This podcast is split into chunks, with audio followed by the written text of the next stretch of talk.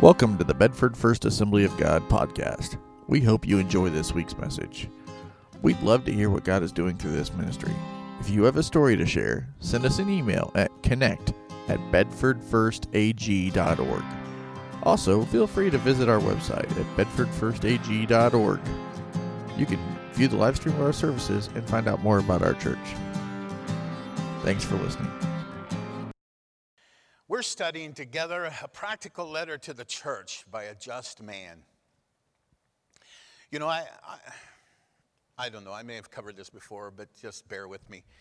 Um, you know, I made a decision many years ago, about 50 years ago, as a matter of fact, when I started preaching. There are a lot of different directions you can go as a young person, and when I first started off, I experimented with several different uh, manners of preaching and things. My pastor that I grew up under was a wild man. I mean, he jumped, he ran, he, yeah. Physically, he was all over the place. And he was a biblical preacher, um, but quite often, you didn't really remember what he said. You just remembered that it was exciting for him to say it. And I tried that for a little bit. It didn't fit with me. You know, you got to be who you are. And very early on in my preaching ministry, I, I made a decision that my objective every time I stand in the pulpit is to give the listener something. And the emphasis of my life and ministry has been on that objective to make certain that there was food. Presentation may not be as slick and shiny as an evangelist or someone else, but I want you, because you're the audience this morning, you're the listeners, I want you to walk out of here with something from the Lord.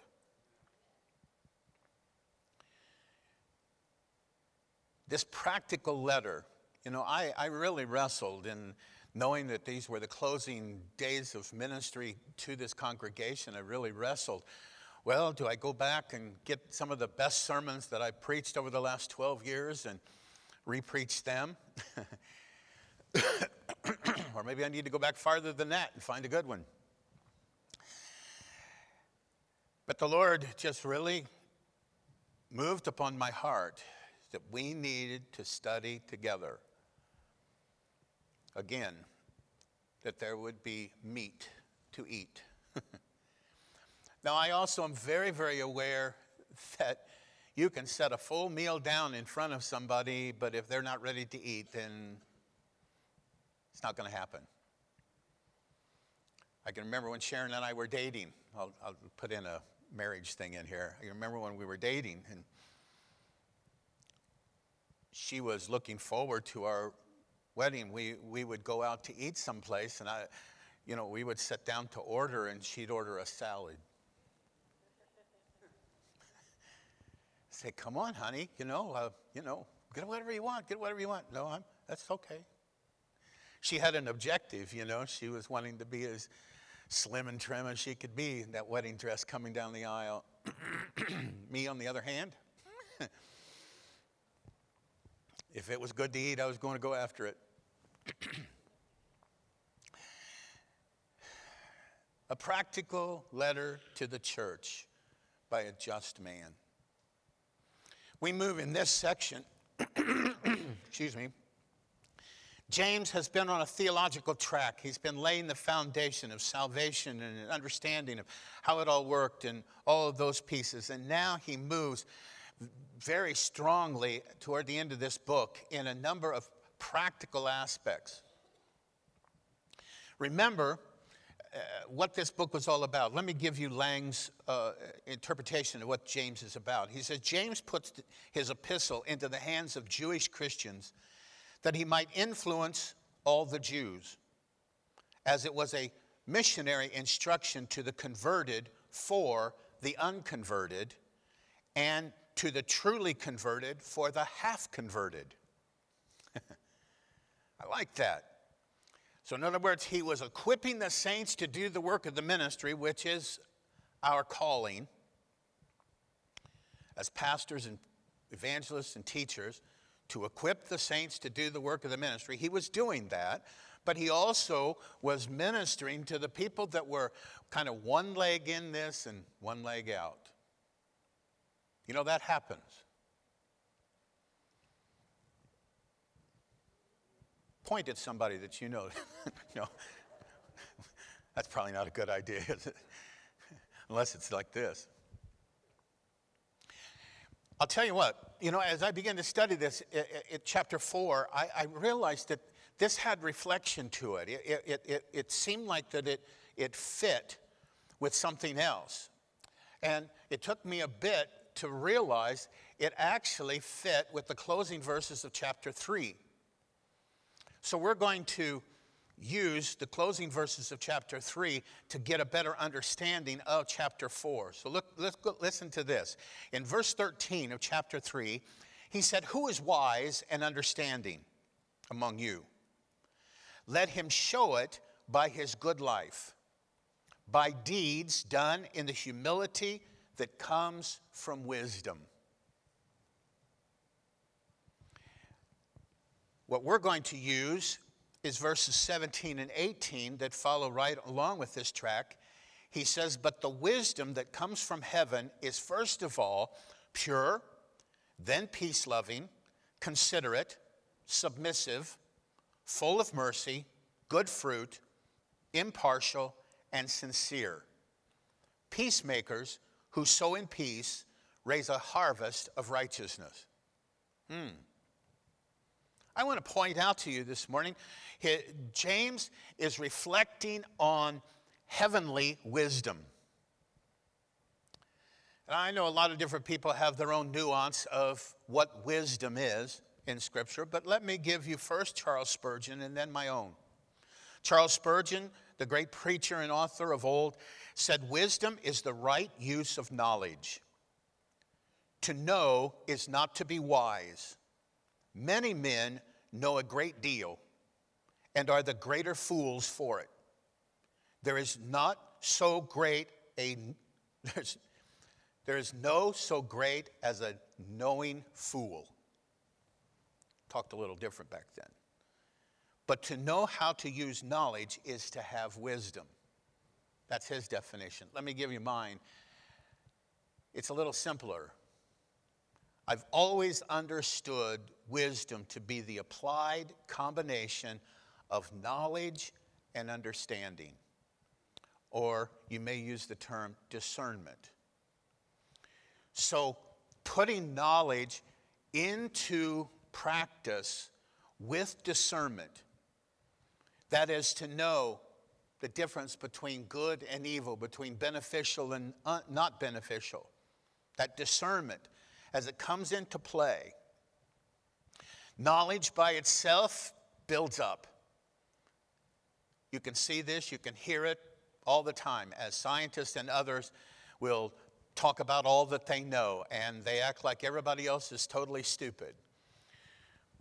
But as I've said to you before, just keep listening to them over a period of time and they'll change what they're saying. And they'll do it without apology. They'll say, Well, we've got more information, so this is the way it is now. One of the things about heavenly wisdom is it never changes, it's always the same, and it's always powerful in our lives. And if we will connect the wisdom of God to the everyday practice of our lives, we can live powerfully in the Lord. I think some may think, you know, okay, He put the Holy Spirit inside of us. Why? Oh, it was to empower us to witness. You're right. But that's not the only reason. Jesus said the Holy Spirit will guide you into all truth. In other words, He would show us the right way to go. How many realize that's important? Listening, folks, to the Lord is incredibly important. We are praying over things that if we would stop and listen to the Lord, He would change our prayer.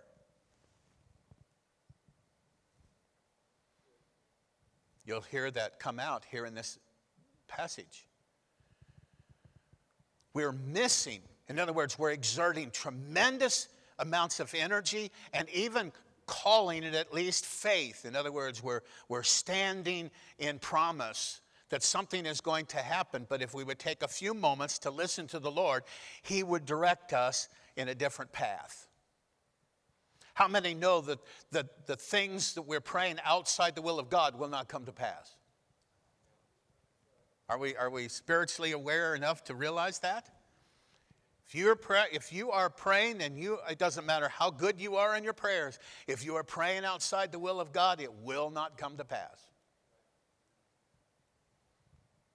So it's wisdom for us to stop, listen, and then go pray. Come on. Don't be afraid to say amen if you believe it. Let's see here. You already did those. Those were nice slides, weren't they? Real fall looking and everything. James is calling on believers to apply the wisdom of God to their everyday lives. I think that's good advice. I want us to look at five areas. You, you could probably see that there were about eight different things that he suggests there, but I think they come together in our passage. And so we're going to kind of unpackage it in that way. And don't get scared. I remember as a kid when the pastor would say, I got five points. I thought, oh no. It meant he was going to keep us all day. I promise you're not going to stay here all day. The first thing is this wisdom calls for the believer to be peace loving and considerate. Is that okay with all of you? Come on. Is that okay? I mean, that people would be peace loving around you?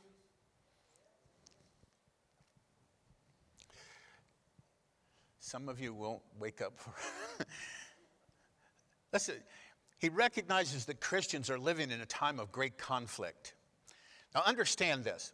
Most scholars believe that James, the brother of Jesus, wrote this book, possibly as early as 10 years after the ascension of Jesus.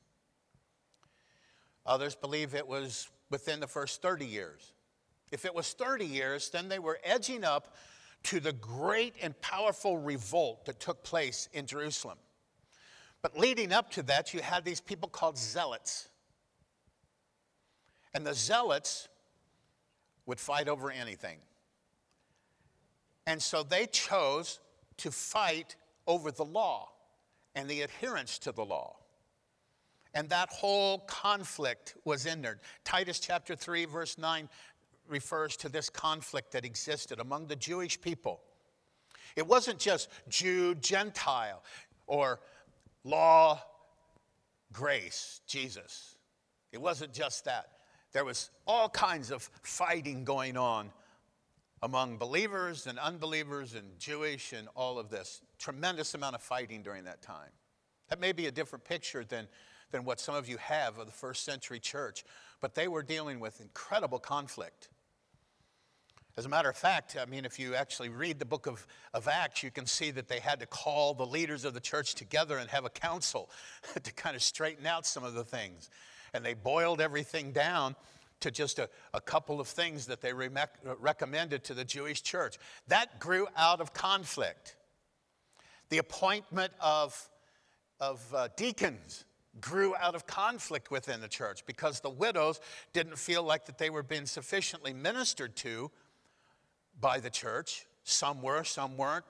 There was a lot of inequity going on, and so they, in order to answer that conflict, they elected deacons or appointed deacons out of the midst of the church. James identifies here in, in verses 1 to 3, listen to this. What causes fights and quarrels among you? Don't they come from your desires that battle within you? How many of you know somebody that just loves to argue and fight? I was like this. Is there guilt involved here? Let me ask again how many of you know somebody that just loves to fight and carry on and argue? Huh? Yeah. James is addressing that. He's saying, as believers, this is not our life. We need to understand that all of that conflict, all of that struggle, all of that difficulty comes from the in, from within.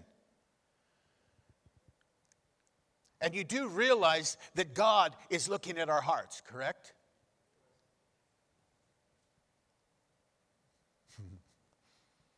yes. You kill and covet, but you can't have what you want. Now, we've taken some of these verses way out of context but keeping him in context, you realize exactly what he is saying here. You quarrel, you fight to get your, get your way.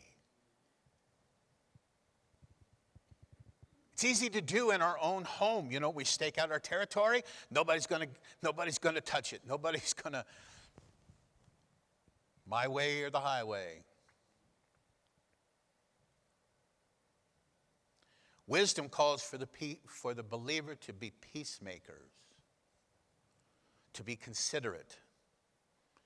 He asked this question there in the first three verses. He says, What are you lacking? Or what is lacking? You do not have because you do not ask God. You are afraid to ask God because He might say no. Come on. Because, see, many times, if we're believers, and this is talking to believers, okay? But many times as believers, the Spirit of the Lord, around all the other garbage that we've got going on in our lives and in our minds, He tells us, huh? And because He does not say what we want to hear, we ignore Him. And then, because we're spiritual, we pray over the thing that we want. Now, come on, church. You'd have to agree with James. We're a mess. When we already know in our hearts it's not what God wants.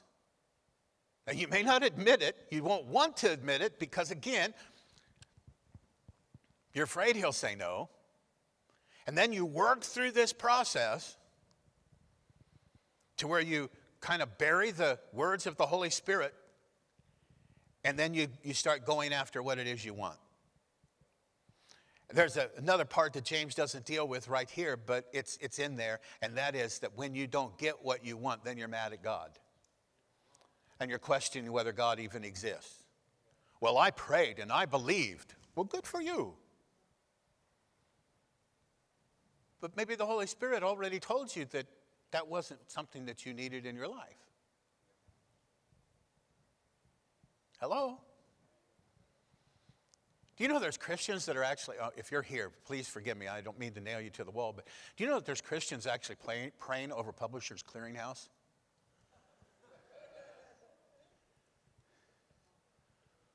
hey, come on. Because, what is it? I don't know what it is. It's been a while.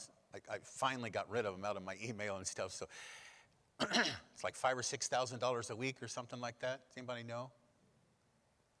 You're afraid to admit it now, aren't you? yeah.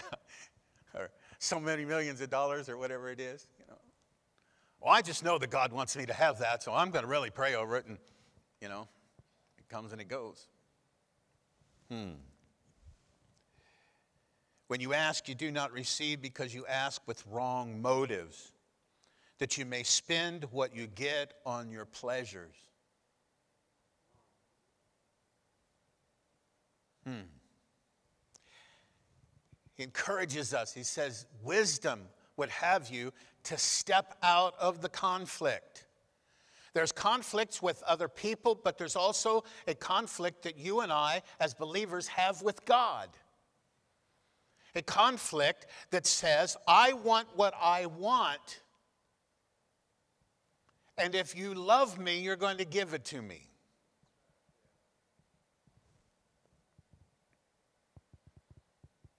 But I can tell you, he loves you so much that in many cases, he will not give it to you.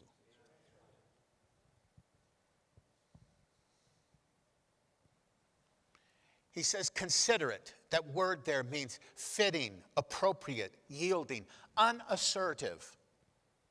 Yielding. You know, we're, we're such a contrast. We're, an, here's a good one oxymorons. because we ask God for things and we get in conflict for things because they're what we want. And then we will pray, Our Father who art in heaven, hallowed be thy name. Thy kingdom come, thy will be done on earth as it is in heaven. And we never connect the two things together His will or our will, His way, our way, His pleasures, our pleasures. But I can tell you this morning, he is always the same. He never goes against his will. So, wisdom calls for the believer to be peace loving and considerate. Here's the second piece in verses 4 to 6. Wisdom calls for the believer to be pure. That word pure there, hagnos, in the Greek, it means free from defilements or impurities or holy, separate. I'm horrified today with some of the rhetoric that's coming through and flowing through the church. It's a doctrines of convenience that says grace says that we can live however we want to live. We can do whatever we want to do, that there's really no difference between us and anybody out in the world. The way we dress, the way we act, the way we talk, the things that we consume, the places that we go, all, all of the above. We, we're totally compromised and en- enamored by the world. But listen to what he says you adulterous people. Now, he's not talking about sexual adultery or adultery within marriage. He's talking about believers being adulterous. Don't you know that friendship with the world is hatred toward God? Now, if I said that, you could throw it out. But the Word of God is saying that to us. Friendship with the world is hatred toward God. Anyone who chooses to be a friend of the world becomes an enemy of God. Or do you think that Scripture says without reason that the Spirit He caused to live in us envies uh, intensely? Now, most scholars believe that James is thinking back because he was a student of the law, more than likely had the whole first five books of the Bible memorized, and so he was thinking back to scriptures like Exodus 20, verse 5. I, Jehovah your God, am a jealous God. Or Deuteronomy 6, verses 14 and 15. Fear the Lord your God, serve him only, take your oath in his name. Do not follow other gods, the gods of the people around you, for the Lord your God, who is among you, is a jealous God, and his anger will burn against you, and he will destroy you from the face of the earth. So James had those passages ringing out in his mind when he makes that statement. Anyone who chooses to be a friend of the world becomes an enemy of God and calls the believers who are one foot in the world and one foot in, in the church, depending on who they're around and where they're at. Huh? I'm going to get messy here for a moment. But some of you have never told a single person that you are a believer. You go, you work your job, and they think that you are just as they are. You enter into all of the things that they enter into, and then come Sunday, you come and sit in this house and sing the hymns of praise unto the Lord. Can I tell you, James is speaking to you. And he's being very, very clear to have the, your friendship with the world, and that is to embrace the culture, to embrace the, the reality and the pleasures and the things of this world, is to be an enemy of God. That's a very tough place to be.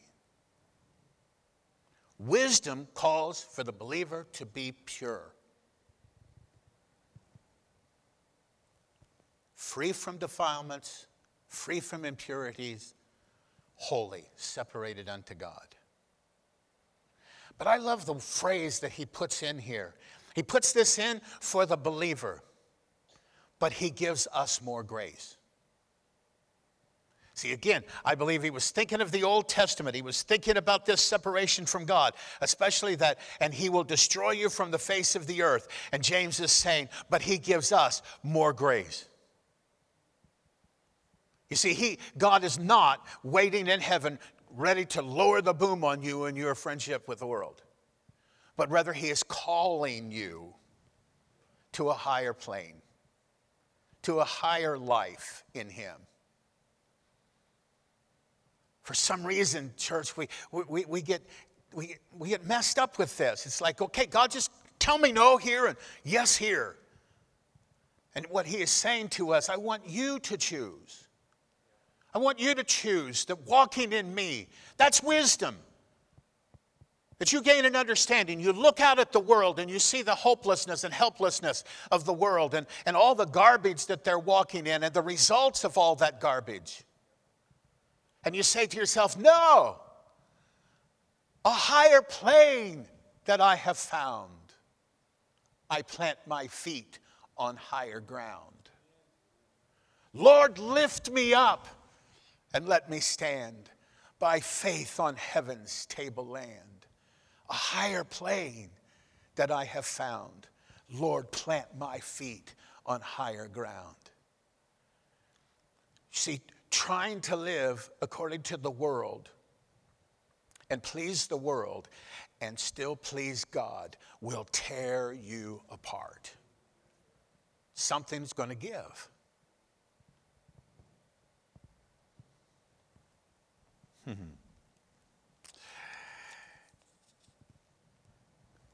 Wisdom calls for the believer to be submissive. Oh, aren't these wonderful? Everybody stand up and dance. Hear me, please.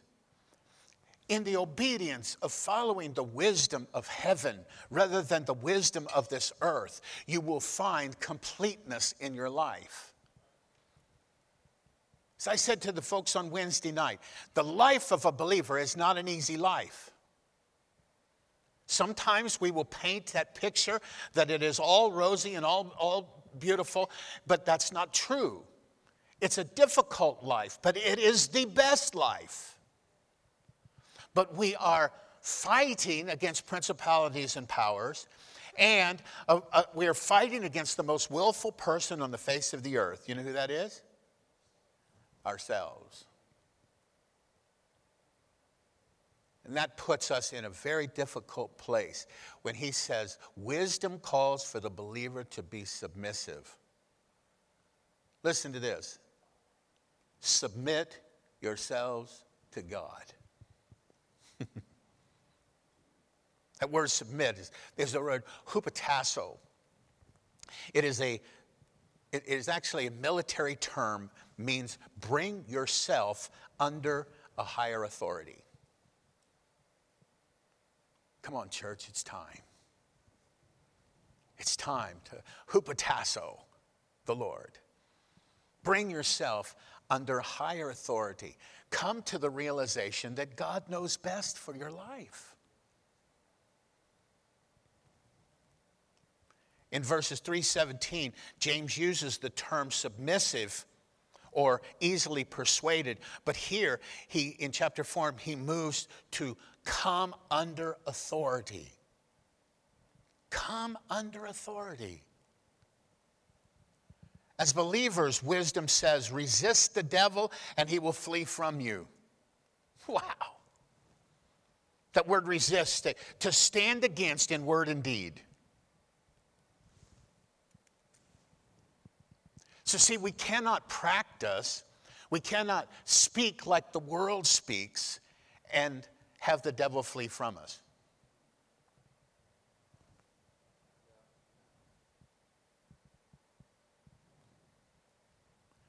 To resist the devil, you have to turn away in word and deed from the things that he's promoting.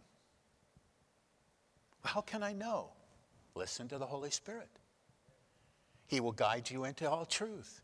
He wants to guide you into all truth.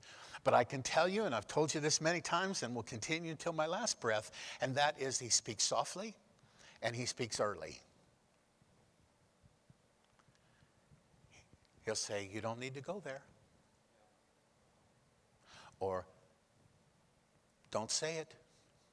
Don't say it. Don't say it. Yes, but.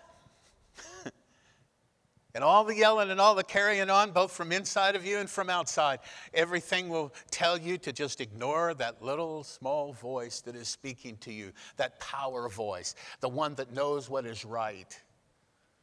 But listening to him, that is the wisdom from heaven, church. And come under his authority. I'll tell you what, sometimes it hurts. Come on. You think, but, but, but, but I just need to say this. Hello. And the Spirit says, say nothing. Let me handle it. But, but, but, but, but, but, but, I, I, I won't say a lot, just let me say a little. Huh? I'm not wanting to go overboard. I, I don't want to. I don't want to be. Uh, you know, I, I, hate to start using illustrations because then you know you're you're standing on ground that's difficult to stand on. I'm just going to try drugs. I'm a believer. I'm, I'm just going to try the drug. I just, I just, yeah, I'm just curious. You know, they say that it can be really helpful for the conditions that I have. I have pain a lot. I think maybe just smoking a joint here or there. But just go ahead and try it. Oops. Sorry if I stepped on your toes. But this is the kind of compromising, see, that we do along the way. And he says, just be submissive. Just, just be submissive. Be, be pure. So aim for the purity. Aim, aim to be holy, separate unto God. And then listen as the Holy Spirit gives you wisdom. And when he speaks to you, do what he says.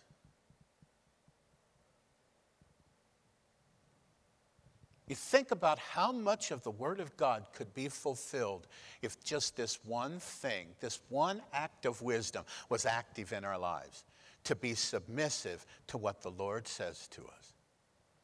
I, I, think in many ways you could actually do away with this. You, if, if you made that choice, that you were willing to be completely 100% submissive to the voice of the Holy Spirit, you could close the book. How do I know that? Because I know so many people that read the book constantly but never listen to the Holy Spirit. And they not only grieve the Spirit, but they walk in such unhealthy, unhappy lives. Wow. Let me get to number four here. I want to get them all in here. Wisdom calls for the believer to be full of mercy, good fruit, and impartial. Wisdom says, Brothers, do not slander one another. Come on, church. We'd like to be all pious and say that this never exists in the body of Christ, but then we would be lying. The word that is used there is to speak against, to rebuke, to speak evil of, or to accuse. Well, you know, they always do that. It's just their nature. Oh, I can't believe them. Can you believe she wore that outfit today? Huh? Anyone who speaks against his brother or judges him speaks against the law and judges it. We fulfill the law of God through the blood of Jesus Christ and obedience to the Holy Spirit. But when we speak against or accuse someone else, we point the finger back at ourselves and we are judged by the very law of God. There's only one lawgiver and one judge, he says. The one who is able to save and to destroy, and that's the Lord. But you, who are you to judge your neighbor? Hmm. I said these are practical. I mean, it's right down right where we live. But if we're going to have the wisdom of heaven in our lives, then we need to realize this thing is more, this life is more than just being saved and getting to heaven. It is about my life today, it's about my journey of life, it is about my hope for eternity. But my hope for eternity is based on my life today.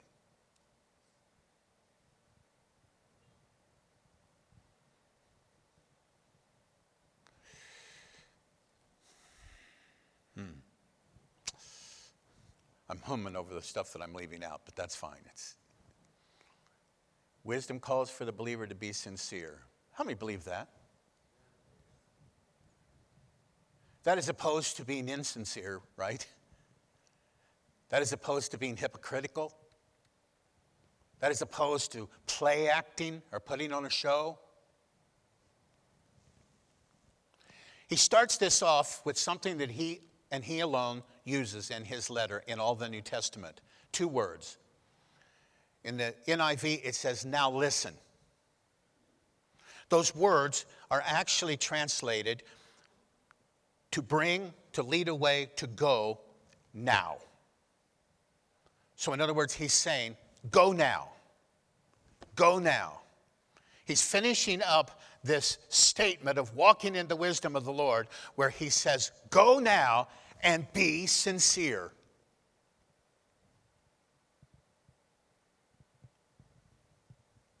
See, in his church in Jerusalem, he dealt with the same thing that we deal with in the church in Bedford, Indiana. And that is where people are playing church. And playing just enough church that everybody around them thinks that they're well into this thing, when in reality, their pursuit is in the world.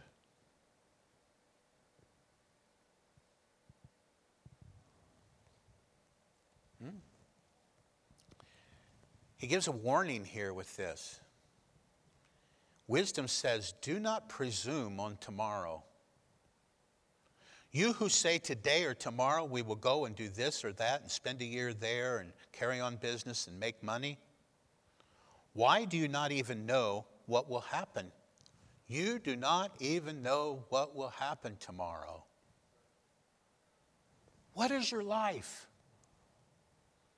You are a mist that appears for a little while and then vanishes. Instead, you ought to say, if it's the Lord's will, we will live and do this or that. As it is, you brag, you boast and you brag, and all such boasting is evil.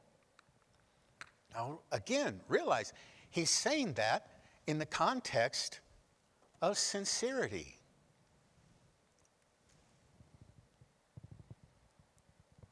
Basically, he's saying, come on, folks. You've got to realize today is the day to be sincere. Today is the day to move in the wisdom of heaven.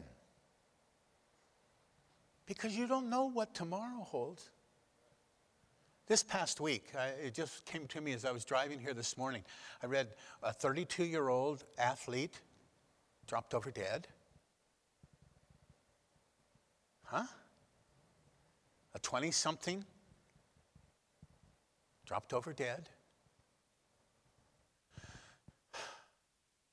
We, we walk around sometimes like we're going to live forever in this life.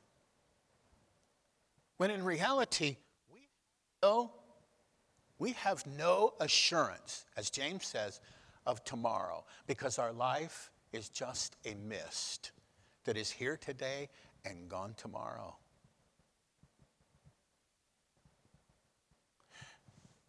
We have a little bit of time on this earth to get this right.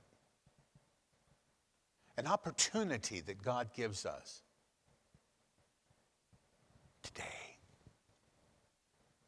Today. Would you just say that? Today. See, that's why Paul said today is the day of salvation.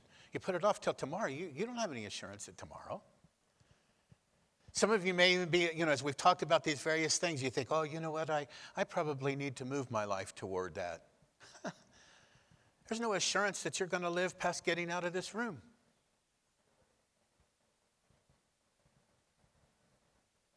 Right now, right here, today is the time to make the decision I will live according to the wisdom of the Lord.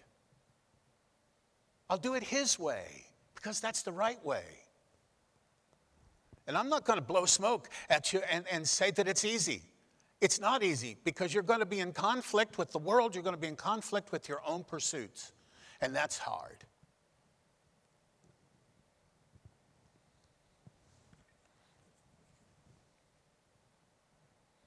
Wisdom calls for the believer to be peace loving and considerate. Quarrels begin in the heart. Take this home with you. Huh?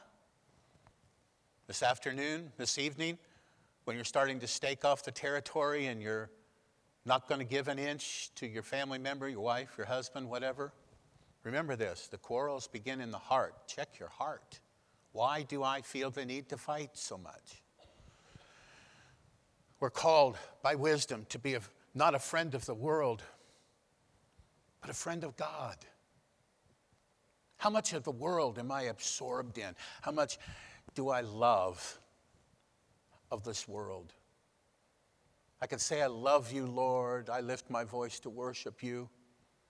Are those just words when really, in fact, you love the world more than Him? Submissive submit to God, resist the devil. It's amazing, isn't it? The power that we have as believers to be able to send the devil away by resisting him.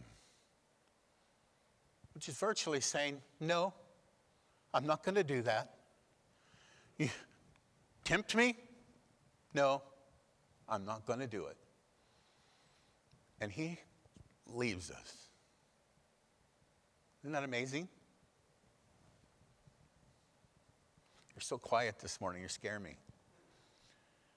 Wisdom calls for the believers to be full of mercy, good fruit, and impartial. Brothers, do not slander one another. And wisdom says, be sincere. Do not presume upon tomorrow. Do not put on an act. That's what hypocrite means, you know, is play actor.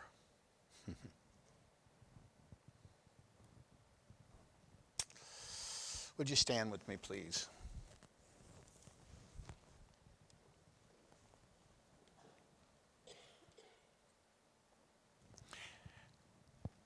You know, something that concerns me as we move closer to the coming of the Lord are the words of the Apostle Paul when he says to Timothy, he said, Preach the word, because he said, A time will come when men will not tolerate the truth.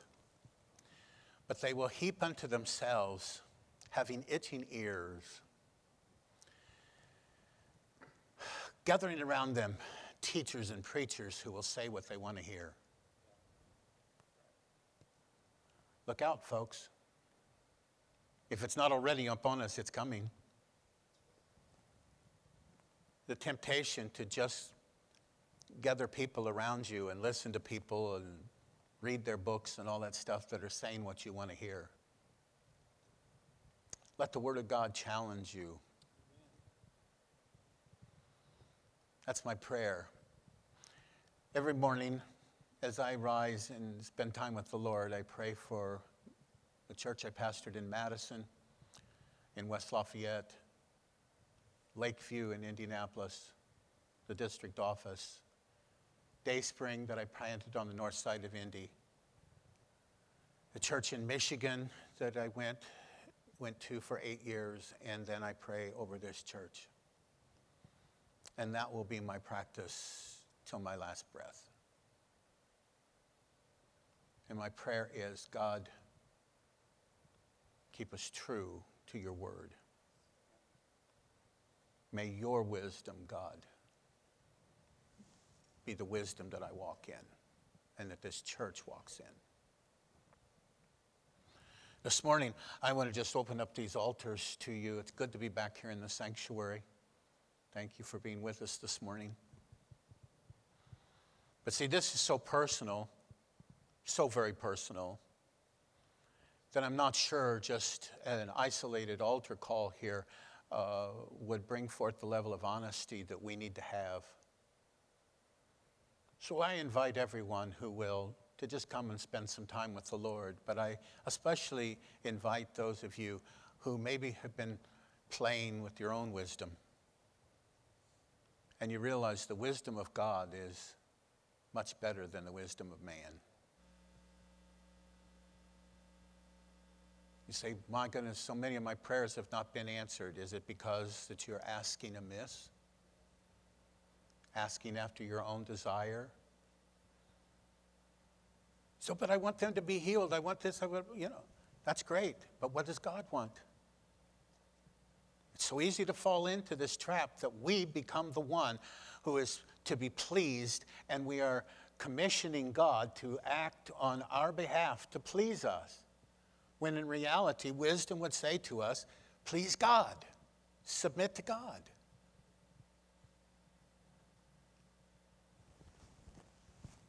He's here. What a man. Shannon, if you will play some music for us. I want to give these folks an opportunity to spend some time with the Lord. If you would like to spend some time, come. Today is the day. Praise you, Master. Father in heaven, I pray your blessings over this church family as we leave this house. May you go with us. May you be honored through our lives this week. In Jesus' name, amen. Amen. For those of you that are leaving, please be reverent for these who are seeking the Lord at the altar today. God bless you.